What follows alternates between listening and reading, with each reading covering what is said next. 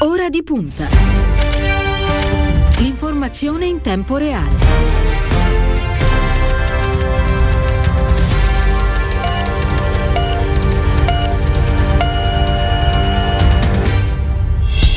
Venerdì 12 febbraio sono trascorsi 5 minuti dopo le 8, una buona mattina e ben trovati all'ascolto da parte di Cristiano Bucchi. Un saluto alla squadra di Ora di Punta, Stefano Gaggelli in redazione, Ilenia Daniello alla parte tecnica. Per quanto riguarda lo streaming, Andrea Draghetti, quest'oggi il numero, ve lo ricordo subito, di Radio Immagina per contattarci in diretta 342 14 26 902. Vi ricordo anche velocemente le aperture quest'oggi, le prime pagine che troverete in edicola, iniziare dalla Repubblica che titola così il sì a Draghi spacca i 5 Stelle, la base grillina su Rousseau da luce verde, 59,3% contro il 47% di Battista guida la scissione, vado via, il premier incaricato lavora alla lista dei eh, ministri, da ogni partito una rosa di nomi al MEF in Paul eh, Franco. Eh, il commissario Gentiloni ricorda come l'ambiente sia una priorità all'Unione Europea europea eh, da 60 giorni di tempo per il piano recovery. La stampa, Rousseau vota Draghi, Diba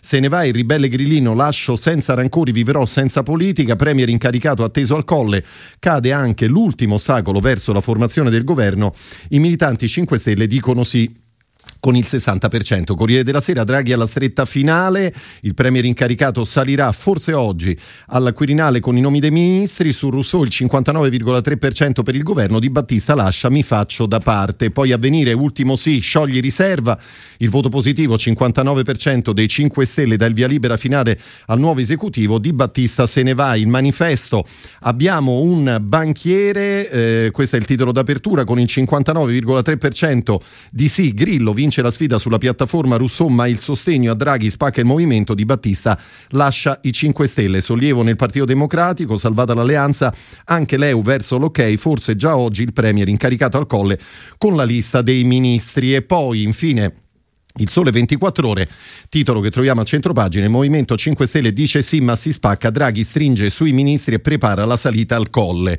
Nel frattempo in collegamento lo ringraziamo, ci ha raggiunto il senatore Dario Parrini, buongiorno, benvenuto a Radio Immagina.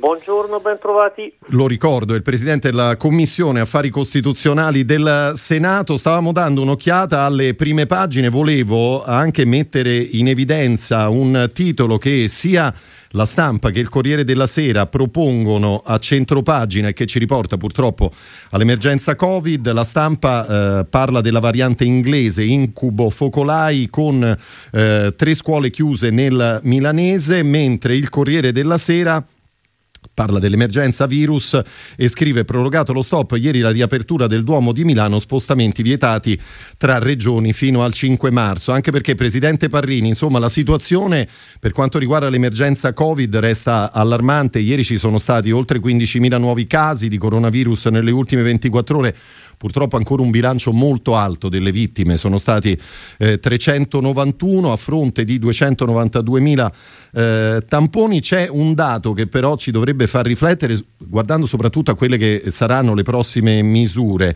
eh, e cioè il tasso di positività rispetto ai nuovi casi è salito al 5,1 contro il 4,1 del giorno precedente. Su questo forse bisognerebbe sempre tenere eh, come dire, i fari accesi.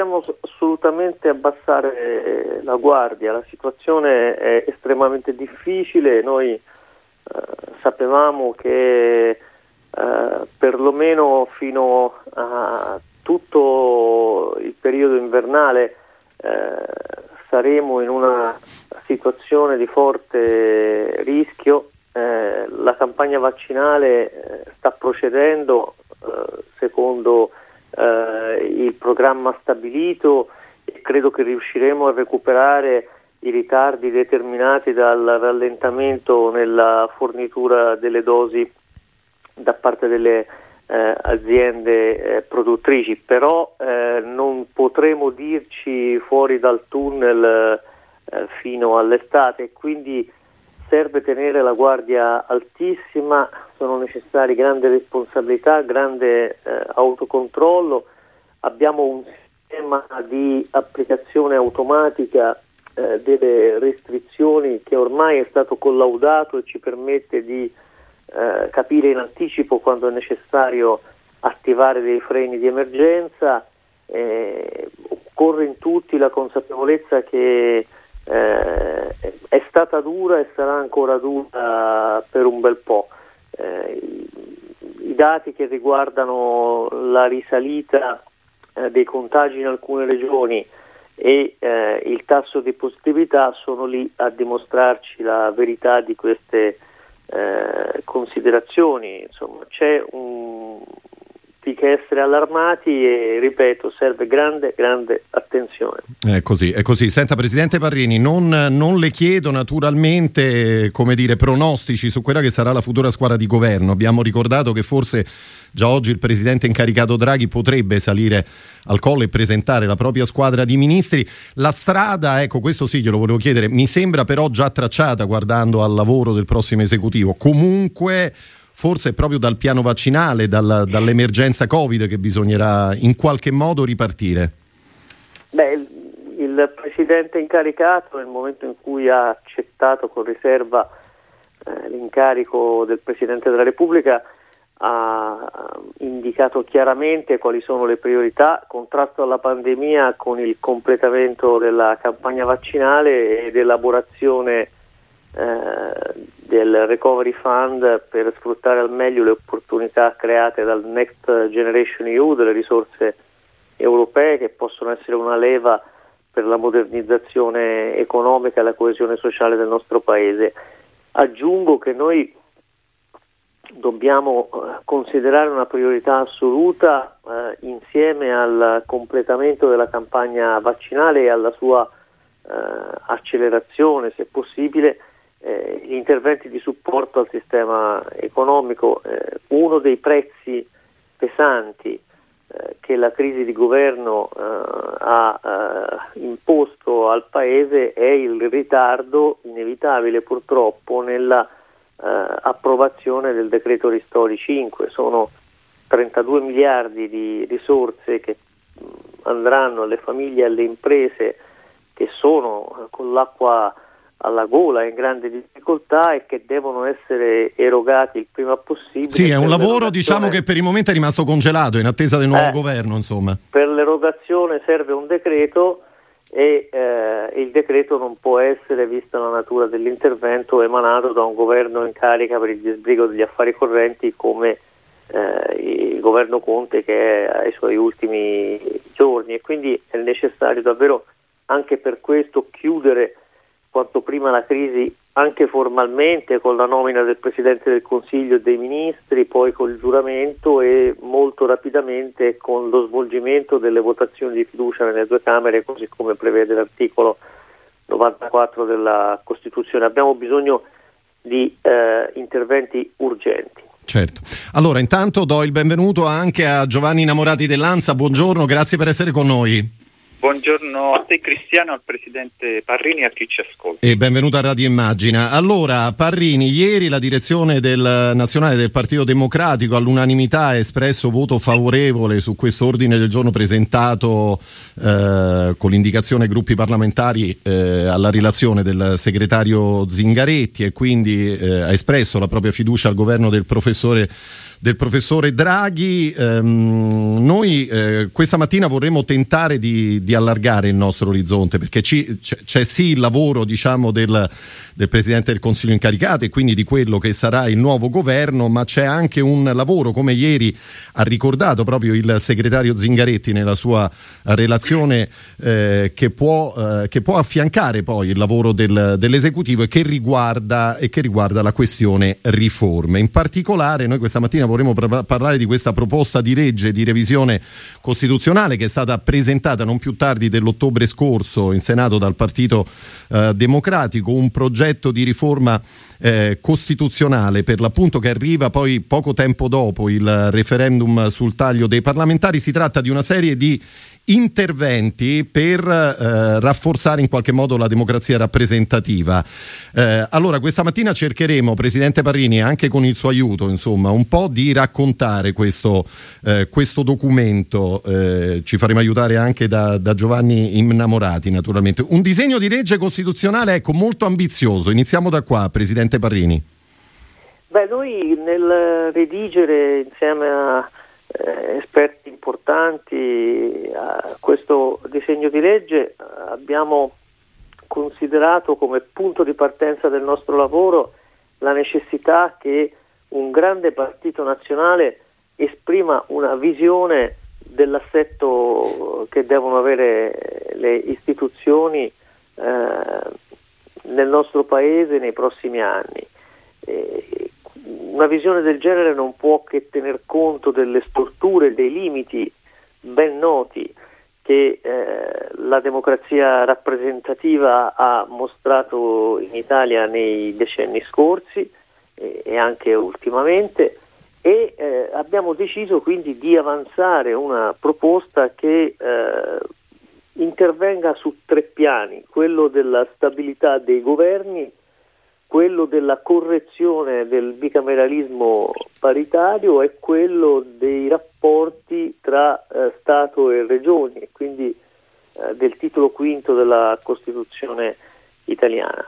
Eh, per quanto riguarda la stabilità dei governi ci è sembrato eh, necessario eh, considerare perno di un'azione di rinnovamento delle istituzioni l'introduzione della sfiducia costruttiva, eh, un istituto eh, che funziona molto bene laddove è previsto, penso per esempio alla Germania, alla Spagna, eh, alla Svezia, un istituto che permetterebbe di eh, sostanzialmente escludere eh, nel nostro ordinamento eh, la possibilità di crisi al buio perché eh, si potrebbe eh, sfiduciare un eh, governo soltanto contemporaneamente indicando un'altra maggioranza e un altro eh, Presidente del Consiglio e si introdurrebbe un deterrente ad azioni destabilizzanti che purtroppo hanno caratterizzato non soltanto l'attualità ma la storia eh, di questo paese. Io eh, ricordo sempre, lo voglio fare anche stamani, alcuni dati che caratterizzano eh, l'Italia repubblicana. Noi siamo un paese che ha eh, un ordinamento appunto repubblicano dal 1946, sono passati 75 anni e quello del professor Draghi sarà il 67 governo e il professor Draghi il trentesimo presidente eh, del Consiglio. Numeri che fanno una certa impressione, Presidente Marini. tutte le volte, io ormai li so a memoria, eh beh, immagino. ma, ma tutte le volte che li cito fanno impressione anche a me e noi abbiamo registrato il massimo dell'instabilità nella cosiddetta Prima Repubblica dal 46 al 94, eh, periodo di eh, 48 anni nel quale i governi che si sono succeduti sono stati 50, ma anche nella cosiddetta Seconda Repubblica dal 94 ad oggi sono passati 27 anni, comunque abbiamo avuto 17 governi e la durata media degli esecutivi è passata da 11 mesi e mezzo a 19, eh, è aumentata ma è ancora assolutamente al di sotto eh, degli standard più virtuosi eh, prevalenti nel nostro continente. Quindi è evidente che occorrono correttivi. Eh, Presidente Parrini, la stiamo perdendo, non si sposti perché sennò il segnale ci, ci abbandona. Mi state, mi state Adesso l'abbiamo recuperata, grazie. Eh, no, la sentiamo male. La sentiamo male adesso, c'è un segnale che va, che va e viene. Eh, eh, si sposti nuovamente in una zona più coperta. Io ne approfitto per andare da Giovanni Innamorati, che comunque la stava, ecco. la stava ascoltando. Eccolo qui. Tanto. Ecco, grazie ancora per, per, aver accettato il nostro invito. Poi, naturalmente, se, hai, se adesso meglio, eh, senatore ecco, Parrini. Dicevo, sì. dicevo eh, mi pare evidente che servono dei correttivi eh, costituzionali per cercare di limitare questo problema, anche perché eh, io credo che parleremo anche di legge elettorale. Eh certo, assolutamente, eh, quello è un altro punto centrale. Avuto, ecco, noi abbiamo avuto eh, una situazione di instabilità endemica con questi effetti sulla durata degli esecutivi, tanto in un periodo eh, di legge elettorale proporzionale, quello della, seconda, quello della cosiddetta prima repubblica, quanto eh, con una legge, leggi elettorali variamente maggioritarie. Questo cosa dimostra? Che la legge elettorale è certamente importante, ma eh, i correttivi eh, costituzionali sono un, un, completamento necessario dell'intervento che si fa con la legge elettorale per dare più stabilità al sistema. Per quanto riguarda il piano della eh, correzione del bicameralismo eh, paritario, noi sappiamo che questa caratteristica non è un elemento virtuoso del nostro sistema e la proposta che fa il Partito Democratico è di differenziare eh, i compiti delle due Camere, di prevedere una prevalenza della Camera dei Deputati su una serie di materie eh, e una competenza specifica del Senato eh, su altre, ma soprattutto di affidare le questioni decisive a partire dal voto eh, di fiducia all'assemblea eh, congiunta. Sì, là ci sarebbe, avete spiegato, una valorizzazione in qualche modo del Parlamento in seduta comune. Esatto. Senatore Parrini, si fermi un attimo su questo punto perché volevo coinvolgere anche Giovanni Innamorati, appunto, che la stava, che la stava ascoltando, al quale volevo chiedere intanto una cosa che mi sembra molto importante, guardando soprattutto ai, ai prossimi mesi no, sul discorso riforme. Mi sembra che tutto sommato il clima politico sia, sia, cambiato. Ieri lo ricordava anche il segretario Zingaretti in occasione eh, della, della, direzione del Partito Democratico nella sua, eh, nella sua relazione. C'è, c'è, un clima diverso, c'è un clima più collaborativo, partendo naturalmente dalle forze della, della maggioranza. Penso anche al lavoro che il Partito Democratico ha fatto, soprattutto nell'ultimo anno col Movimento 5 Stelle. Questo potrebbe rendere il tutto un po' più, un po più facile? Eh, se non più facile, sicuramente più interessante, nel senso che noi avremo una doppia agenda nei prossimi mesi, quella del governo Draghi, che insomma abbiamo capito qual è, no? a partire dai vaccini, il recovery, eccetera, e poi ci sarà una, un'agenda eh, che riguarda più, stret- eh, più, strettamente le riforme, sul quale il governo non intende mettere bocca, non intende inserirle nel, nel programma di governo. Allora, eh, qui sta l'abilità, la bravura dei partiti, della politica, che quindi non viene commissariata, a portare avanti eh, questo dialogo. E, ed è, eh, non è commissariata e diventa nuovamente protagonista, mi verrebbe da dire. Eh, certo, questa agenda è in mano a, ai partiti, ai segretari, ai leader, ai, capi, ai gruppi parlamentari, insomma. E quindi è un, è un momento piuttosto interessante e sta l'abilità dei gruppi trovare intese su eh, intese, compromessi che però non ledano eh, diciamo, l'unità sull'agenda di governo. Eh, quindi da questo punto di vista è perlomeno interessante eh, questo periodo che abbiamo davanti. Ah, sì, non c'è dubbio, non c'è dubbio. Per, sì, prego, innamorati.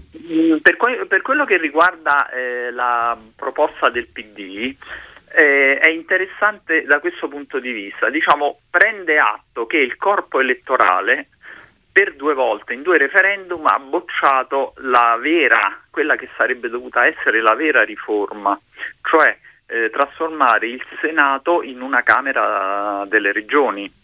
Eh, però purtroppo eh, il corpo elettorale l'ha bocciata e nel 2016 e prima ancora nel, nel 2008 e quindi prende atto che eh, la trasformazione del Senato in una Camera delle Regioni sul modello tedesco insomma, o francese cioè, è fuori dall'agenda e allora cerca di portarvi dei correttivi, diciamo, se il Presidente Parrini mi perdona all'insegna della limitazione del danno, diciamo, no? E, e, per cui da questo punto Come Presidente Parrini? In una certa misura è così, eh, serve realismo anche nelle riforme eh. costituzionali, noi dobbiamo prendere atto di quello che è successo negli ultimi vent'anni e non insistere in, su proposte che non hanno trovato consenso nei cittadini. Certo, certo. Quindi è interessante questo realismo, no? perché io sono per esempio personalmente convinto che un modello di, con un Senato eh, alla tedesca in cui ci siano cioè le giunte regionali sarebbe l'ideale. Eh, ma mh, abbiamo visto che è un, un'ipotesi bocciata dal corpo elettorale, per cui è inutile che ci innamoriamo di cose che sono state ah, sì, impraticabili. Quindi è interessante questo approccio realista e quindi eh, rispetto al eh, periodo in cui c'è stato il Conte 2, eh, in cui il PD doveva costruire delle... Um, dei consensi all'interno di una maggioranza di governo, ora può cercare eh, di costruirla in una maggioranza più ampia, dandogli quindi, um, se, insomma non voglio esagerare, quasi un... Eh, eh, dargli un, un allure costituente, perché insomma se si riesce a fare una riforma appoggiata dalle maggiori forze del centro-sinistra e dalle maggiori forze del centro-destra, insomma voglio dire sarebbe un grandissimo successo. Ah beh, ecco. sì, sicuramente. Allora, Presidente Parì, dobbiamo cercare un po' di correre perché non abbiamo tantissimo tempo a disposizione e ancora sono molti temi da approfondire. Eh, Parrini, allora mi dica una cosa, diceva prima valorizzazione del Parlamento in seduta comune, mi piacerebbe che lei eh, spiegasse bene questo agli ascoltatori, soprattutto lì dove si parla poi di differenziazione delle funzioni delle due Camere. Che cosa cambierebbe? Ma eh, cambierebbe questo che con la riduzione del numero dei parlamentari, oggi sono quelli elettivi 945, eh, dopo le prossime elezioni saranno 600, diventa possibile immaginare la seduta riunita delle due Camere che nell'ordinamento attuale funziona solo da grande seggio elettorale. Le competenze principali del Parlamento in seduta comune sono l'elezione del Presidente della Repubblica e l'elezione dei giudici costituzionali e del, dei membri del CSM, cioè atti che eh, sono puramente di voto, non, non, è una sede costituzionale nella quale si dibatte, si discute, si formulano indirizzi, orientamenti eh, politici. Eh, domani eh, nel, nel nuovo Parlamento le dimensioni delle Camere riunite saranno tali invece da consentire eh, lo svolgimento di funzioni prettamente politiche e sarebbe un, una grande opportunità da cogliere quello di passare a un sistema in, nel quale per esempio l, i voti di fiducia eh, e gli indirizzi che si formulano per il governo alla vigilia delle unioni europee, eh, le leggi di bilancio, quindi i grandi atti, eh, invece di essere sottoposti a un doppio esame, a una eh, doppia votazione nelle due Camere come avviene oggi vengono esaminati in seduta eh, comune Parlamento a Camere riunite. Sì. Supereremo anche eh, una grossa struttura che purtroppo si sta radicando eh, nel nostro Parlamento, complice anche l'emergenza, quella del cosiddetto monocameralismo alternato, cioè noi stiamo vedendo eh, ormai da mesi che la conversione dei decreti legge avviene nel seguente modo, una Camera eh, esamina il provvedimento e lo modifica e eh, ci mette così tanto tempo che quando il provvedimento arriva nell'altra, l'altra può solo in blocco rifiutarlo accettarlo. Questo è stato chiamato monocameralismo alternato e certamente non è una uh, cosa positiva e da considerare esemplare. La conversione dei decreti nella nostra proposta diventerebbe una delle competenze del Parlamento in seduta comune. Quando diciamo differenziazione dei compiti eh, parliamo della necessità, pur mantenendo un Senato eletto a suffragio eh, universale, perché appunto dobbiamo prendere atto della volontà più volte espressa dal corpo elettorale di avere un Senato eh, con queste caratteristiche, possiamo specializzarlo, cioè far diventare il Senato il luogo nel quale eh, si sviluppa più a fondo il rapporto tra livelli centrali e livelli periferici dello Stato, in particolare tra Stato, regioni ed enti, eh, ed enti locali, eh, anche prevedendo che eh, il eh, plenum del Senato per l'esame di certe materie eh, sia integrato dai rappresentanti eh, delle, delle, regioni. E, e, questa sarebbe una grossa novità che secondo me ci farebbe fare un passo avanti eh, importante. Certo. Allora, Presidente Parini, tutto questo però, come dire, marcia parallelamente anche a quello che eh, dovrebbe essere una nuova legge elettorale proporzionale con un'alta soglia di sbarramento. Lei su questo ha detto una soglia di sbarramento al 5% che non è discutibile. Mi può spiegare perché? Ma guardi, eh, la situazione è semplice e sta in questi termini. Noi eh, abbiamo alle nostre spalle come Partito Democratico una tradizione eh, ormai pluridecennale di sostegno a leggi elettorali maggioritarie. Nella discussione che abbiamo fatto all'interno della eh, ormai uscente maggioranza nel 2019-20, cioè prima del deposito della proposta di riforma, eh, noi abbiamo avanzato come eh, nostra proposta prioritaria quella del doppio turno di lista, eh, cioè un sistema proporzionale anch'esso eh, corretto, non con la soglia di sbarramento alta, ma con un premio di maggioranza da dare in due turni con il ballottaggio eh, nazionale. Questa proposta non ha trovato il consenso di nessuno degli altri quattro eh, gruppi rappresentati al tavolo e quindi abbiamo dovuto prendere atto che non c'erano le condizioni parlamentari per un partito che rappresenta meno del 15% del Parlamento di eh, portare in fondo eh, quella che ritiene eh, la, la, cosa più eh, utile ed efficace nel nostro paese oggi. E quindi eh, ci siamo adoperati nella individuazione di un punto di eh, equilibrio che fosse il più avanzato possibile. E nelle condizioni date a noi sembra che una legge elettorale di impianto proporzionale ma che sia fortemente selettiva, quindi che non abbia niente a che vedere con la legge elettorale proporzionale applicata in Italia dal 46 al 93 per intenderci, eh, quindi selettiva nel senso di avere al proprio interno robusti effetti di semplificazione del quadro politico grazie a soglie di sbarramento, potrebbe rappresentare la svolta che ci serve sia per rafforzare eh, la stabilità eh, dei governi, sia per eh, limitare la frammentazione del Parlamento e la polverizzazione del sistema partitico che sono state due conseguenze non volute ma purtroppo molto pesanti del cosiddetto maggioritario all'italiana dal 94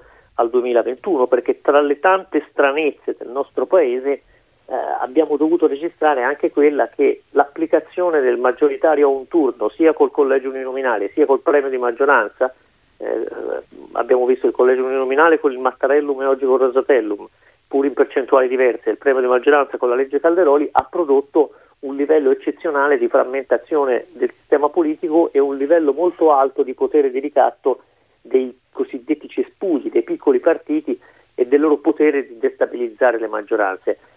Eh, ovviamente una legge con una soglia di sbarramento elevata impedisce in radice eh, fenomeni del genere, anche se non possiamo eh, eh ritenere che sia eh, una panacea e qualcosa dotato di poteri magici. Certo. Allo stesso tempo un altro dei vantaggi, e concludo, di un sistema proporzionale, purché sia così selettivo come eh, ho detto, è che eh, ci libererebbe da una eh, grande ipocrisia che alla fine è diventata una disfunzione e purtroppo ha screditato il maggioritario così come è stato interpretato e praticato nel nostro paese, cioè quello delle alleanze opportunistiche, di comodo, ipocrite, chiamiamole come vogliamo, che si formano eh, prima delle elezioni per conseguire il premio che c'è nei sistemi maggioritari, che come sappiamo può essere un premio esplicito, nella legge Calderoli chi arrivava primo aveva eh, una certa quantità di seggi in assegnazione. Nel sistema con i collegi uninominali il premio è implicito negli effetti disproporzionali del collegio uninominale. Ecco, per conseguire il premio si sono regolarmente formate alleanze, in qualche caso vere e proprie ammucchiate o carovane, eh, che eh, hanno visto esaltato il potere dei piccoli partiti, ma soprattutto regolarmente si sono sfasciate dopo le elezioni perché non avevano una base eh, programmatica eh, seria, con un effetto di eh, apparente tradimento eh, delle indicazioni degli elettori. Io un altro dato che cito spesso perché è altrettanto agghiacciante, lo dico tra virgolette, di quello che ho citato sulla instabilità dei governi, è che noi da dieci anni abbiamo avuto sette governi, il governo Monti, il governo Letta, il governo Renzi, il governo Gentiloni, il governo Conte 1, il governo Conte 2 e tra pochi giorni il governo Draghi, sostenuti da maggioranze parlamentari assolutamente non corrispondenti alle eh, alleanze presentate prima delle elezioni e sempre nell'ambito di eh, sistemi elettorali eh, maggioritari o fortemente come la legge Calderoli o comunque con una robusta dose di maggioritario come il 37% di collegi uninominali dell'attuale legge Rosato. Eh, questo ci dice che uno degli effetti positivi di un sistema proporzionale robustamente selettivo sarebbe anche quello di rendere più trasparente, a mio avviso, la eh, competizione politica e di liberarci da una ipocrisia che ha intossicato il parlamentarismo. Certo, italiano. innamorati, poi appunto qui sulla legge elettorale si apre una partita diversa, chissà se, se, se sarà possibile eh, un, una sintesi come, eh, come eh, in molti si auspica. 100 pistole. Eh certo. che ne pensi innamorati? Non ti sentiamo più, pronto? Eh, dicevo sul piano di sistema, quello sì. che diceva il presidente Parrini è perfetto, diciamo da manuale eh, ci, vi do però due elementi eh, sulla praticabilità di Velocemente perché poi un'ultima domanda per il Presidente Parrini prima di lasciarvi alla questa, vostra giornata. Sì. Eh, la Lega ha detto esplicitamente con Salvini che non intende minimamente accedere a questa proposta ehm, perché eh, il centrodestra punta tuttora a una legge maggioritaria perché ritiene che mh, mantenendo comunque l'alleanza possa vincere un domani le elezioni. Ah, e allora il punto qual è? Eh, si riuscirà a fare una legge elettorale senza la Lega che però non vada a incidere sulla compattezza eh, di questa maggioranza che deve poi sostenere il governo sui provvedimenti del governo?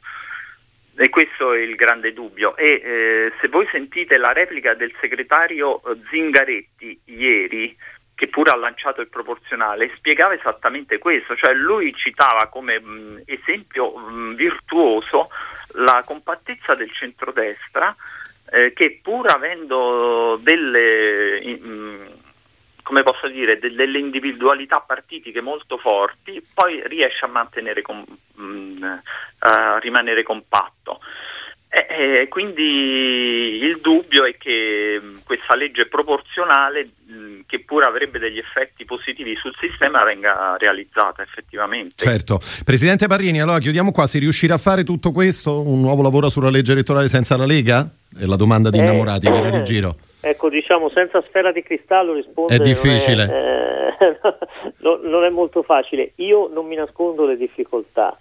Eh, noi abbiamo incontrato ostacoli nel procedere verso eh, l'approvazione delle riforme eh, oggetto dell'accordo di governo del settembre 2019, quella elettorale, ma anche le, le altre eh, tre già depositate in Parlamento. Voglio ricordarle velocemente il voto ai diciottenni per il Senato, la riduzione eh, del numero di delegati regionali per l'elezione del Presidente della Repubblica in modo da non alterare con la riduzione dei parlamentari il collegio che elegge il Capo dello Stato e eh, il cambiamento della base di elezione del Senato. Eh, abbiamo incontrato difficoltà in una maggioranza stretta, eh, sappiamo che ne, potremmo, eh, che ne potremo incontrare in una maggioranza più larga che ha anche degli elementi di contraddittorietà innegabili, però eh, mi pare che la volontà del segretario del Partito Democratico di provare ad aprire in parallelo all'azione di governo che si concentrerà sulle priorità che abbiamo ricordato, una stagione costituente, anche considerando un'opportunità il fatto che esiste una maggioranza ampia, ma sapendo che eh, secondo me su alcuni temi avremo maggioranze, sarà possibile, sarà naturale avere anche maggioranze diverse, cosa che non auspichiamo ma che dobbiamo mettere nel conto sia un tentativo da portare avanti con grande determinazione, anche perché credo che eh, l'appoggio a, a, certe azioni di riforma sia eh, trasversale agli eh, schieramenti. Eh, voglio essere estremamente sincero con voi. Velocemente la prego, coloro, che abbiamo pochi istanti, certo, prego. E, e con tutti coloro che ci ascoltano. Noi oggi siamo nel febbraio del 2021, cioè abbiamo superato eh, metà legislatura eh, in maniera netta e allo scioglimento eh, naturale eh, delle Camere, se la legislatura arriva in fondo, sarà nel gennaio del 2023, mancano meno di due anni. Il fattore tempo è davvero eh, l'elemento decisivo. Determinante, que- certo. Eh, bisogna correre perché eh, le riforme costituzionali richiedono, eh, secondo l'articolo 138, quattro letture, c'è un tempo minimo tra un esame e l'altro da parte del Parlamento, eh, ci vuole tempo per fare gli accordi e quindi eh, bisogna assolutamente partire subito con la verifica della possibilità di intese su questioni di fondo. E noi naturalmente eh, seguiremo questi lavori qui da Radio Immagine. Io ringrazio il Presidente della Commissione Affari Costituzionali del Senato, Dario Parrini, Partito Democratico, così come Giovanni Innamorati dell'Ansa. Entrambi una buona giornata, a presto. Grazie. Buona giornata, arrivederci. Buona giornata.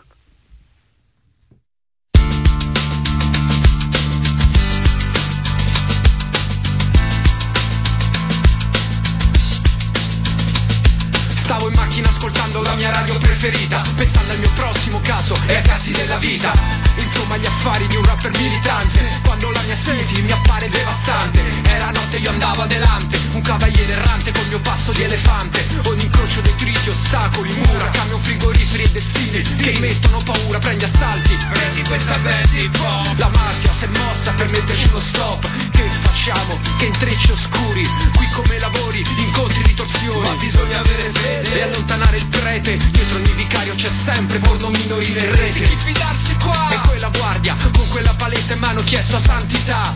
Via veloce, vago, c'è tanto di quel sangue Da formare un lago. Su queste mappe I passanti quanto sono brutti. Io sto in guerra contro quasi tutti Ma non ho paura di essere minoranza. Mi sento strana alle menzogne della maggioranza. Non temo il sentimento di allontanamento Sempre in sintonia con 0,5% chiese,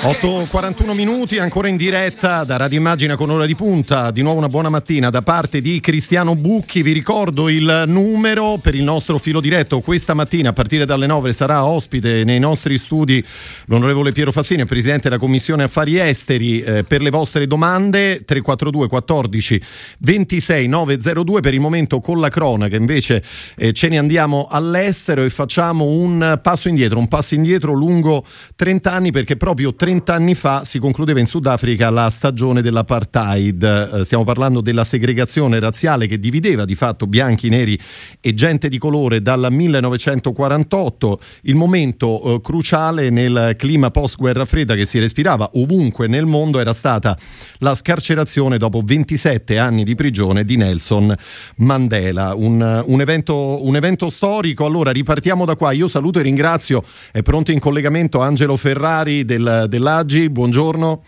Buongiorno a te radioascoltatori. E benvenuto a, a Radio Immagina. Uh, mi piacerebbe Ferrari, intanto se eh, questa mattina ci, ci aiutassi a ripercorrere, a ripercorrere, quell'epoca. Quindi la prima domanda che io ti faccio è quando nasce il, il movimento contro l'apartheid in Sudafrica?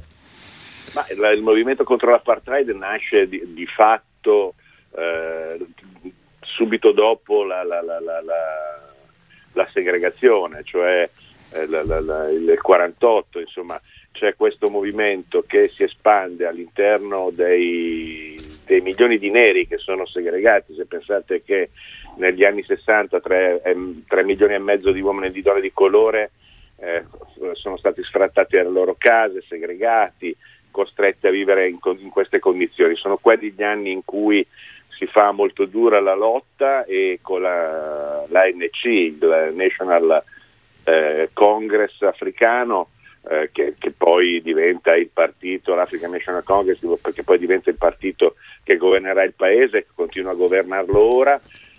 E soprattutto la svolta vera avviene certo con la liberazione di Nelson Mandela, ma nel 1980 quando eh, Mandela abbandona diciamo così, la, la, la, l'ala armata dell'ANC e, eh, e, quindi si apre una stagione nuova, soprattutto la sua li, li, liberazione da Robben Island, sappiamo questa... Ricordiamo, 11 febbraio 1990.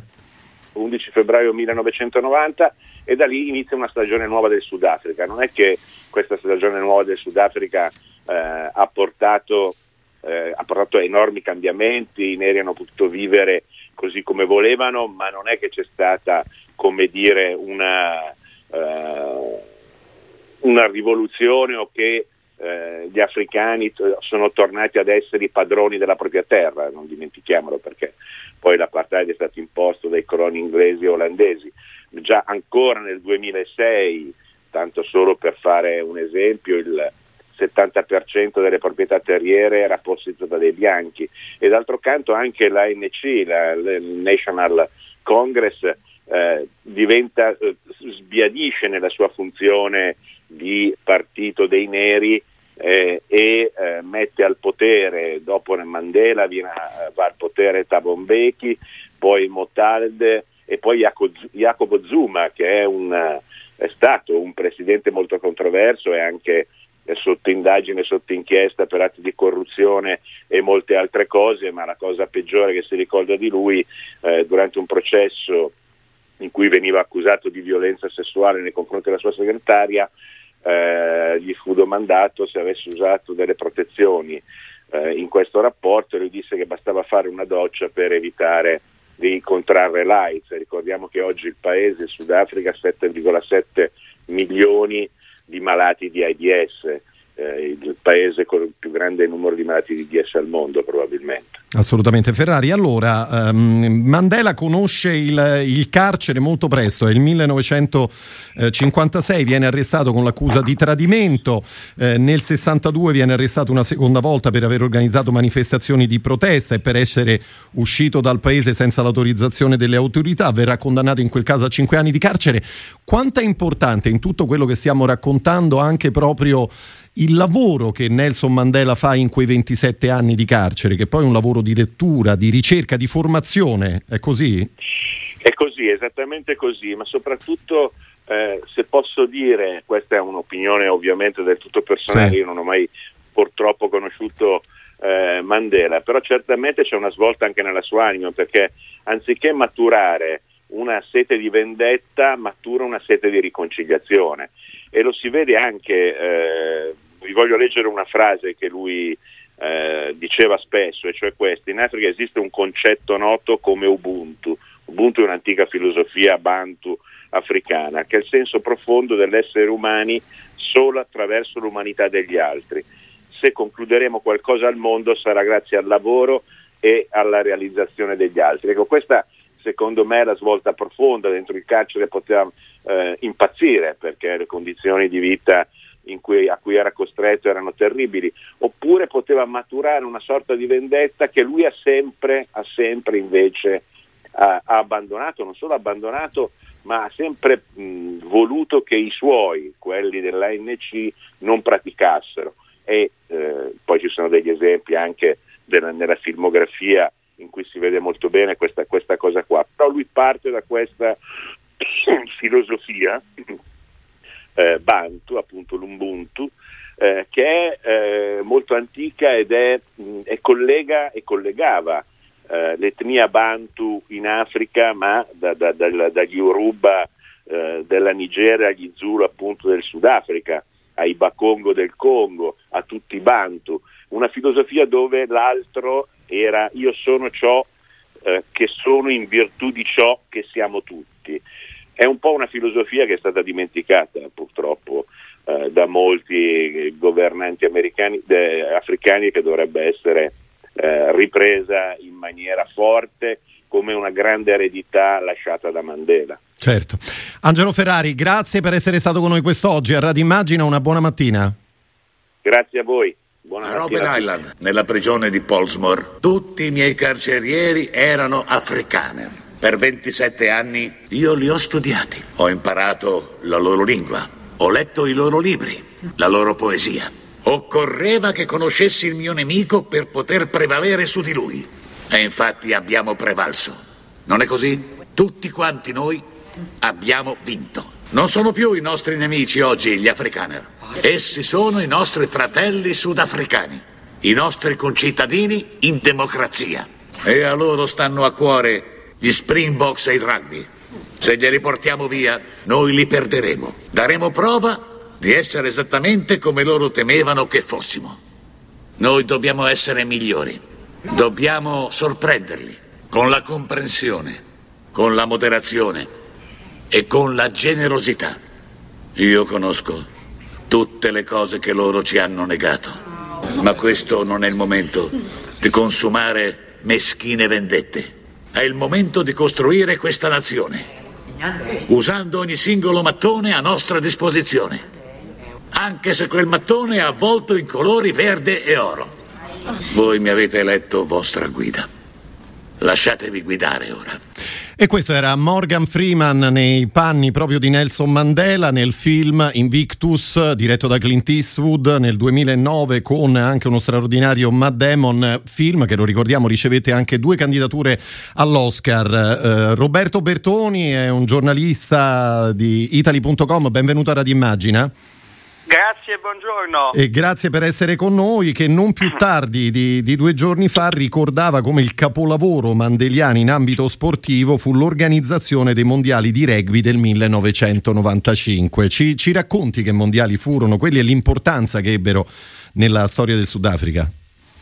Vedi, Mandela oggi si parla molto della necessità di unire le diversità, sta nascendo un governo molto particolare e il discorso è tornato in auge sono quisquilie rispetto a quello che era successo in Sudafrica. In Sudafrica fra il 48 e il 91 c'era stato un regime segregazionista, appunto l'apartheid, di una violenza paurosa e tutti quanti i neri confinati nei ghetti, per non parlare dei prigionieri di Robben Island, appunto, erano nettamente tifosi di qualunque squadra affrontasse e possibilmente battesse gli Springboks. Sì, andava bene qualsiasi colore in sostanza, purché qualunque battessero. Sì.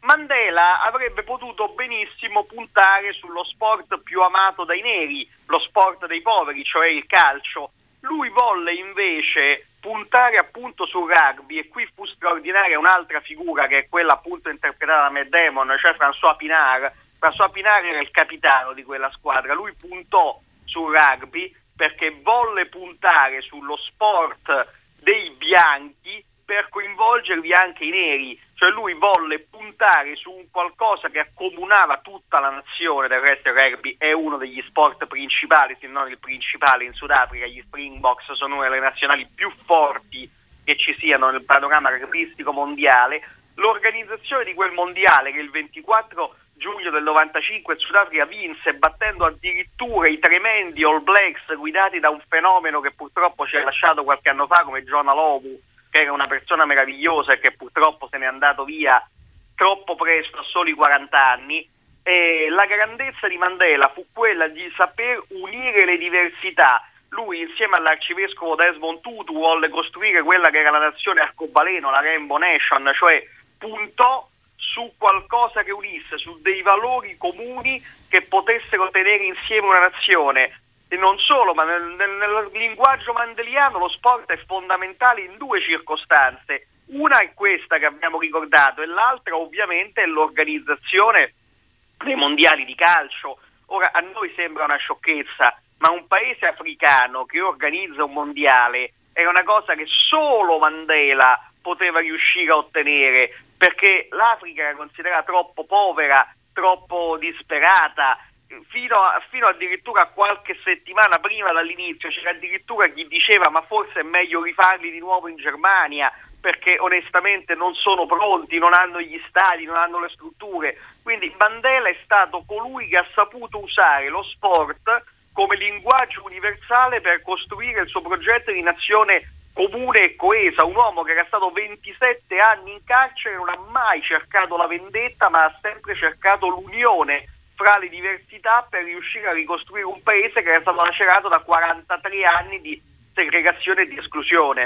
Ricordiamo che quello resta per il momento l'unico mondiale di, di rugby vinto dal, dal Sudafrica. Eh, con una battuta, Bertoni, il film di Clint Eastwood Invictus restituiva eh, coerentemente quel clima eh, che, che, si respirava in Sudafrica in, in, quel periodo, in quegli anni? Beh, eh, Clint Eastwood non ha bisogno di presentazioni, certamente sì, e poi basta guardare gli attori, Morgan Freeman e Matt Damon quel film è un gioiello. La cosa che più sorprende è che eh, Clint Eastwood è un repubblicano dichiarato, certo. quindi è, questo pure fa riflettere, cioè uno dei più grandi capolavori di unità, di eh, valore comune, ce l'ha regalato un uomo di cui personalmente non condivido le idee politiche nella maniera più assoluta, addirittura Clint Eastwood è stato almeno nella prima fase un sostenitore di Trump, eppure bisogna dire che Clint Eastwood non solo in quel film ha avuto la capacità artistica di raccontare dei valori nei quali ci riconosciamo tutti. Nella filmografia di Eastwood, peraltro, lo sport è ricorrente, basti pensare anche a un altro film di quegli anni, Million Dollar Baby, quindi eh, lui è riuscito a rendere perfettamente quella storia, ha saputo scegliere gli attori giusti per restituire alla perfezione quel clima si vede chiaramente Mandela che eh, affronta la sfida dell'apartheid dal carcere di Robert, dell'isola di Robert Island e poi si vede Mandela quando diventa presidente e non dimentica nulla. Non è un discorso, non è un Mandela che perdona, è un Mandela che va oltre. È così. Roberto Bertoni, Italy.com, lo ricordo ancora, grazie per essere stato con noi, buon lavoro. Grazie a voi, a presto.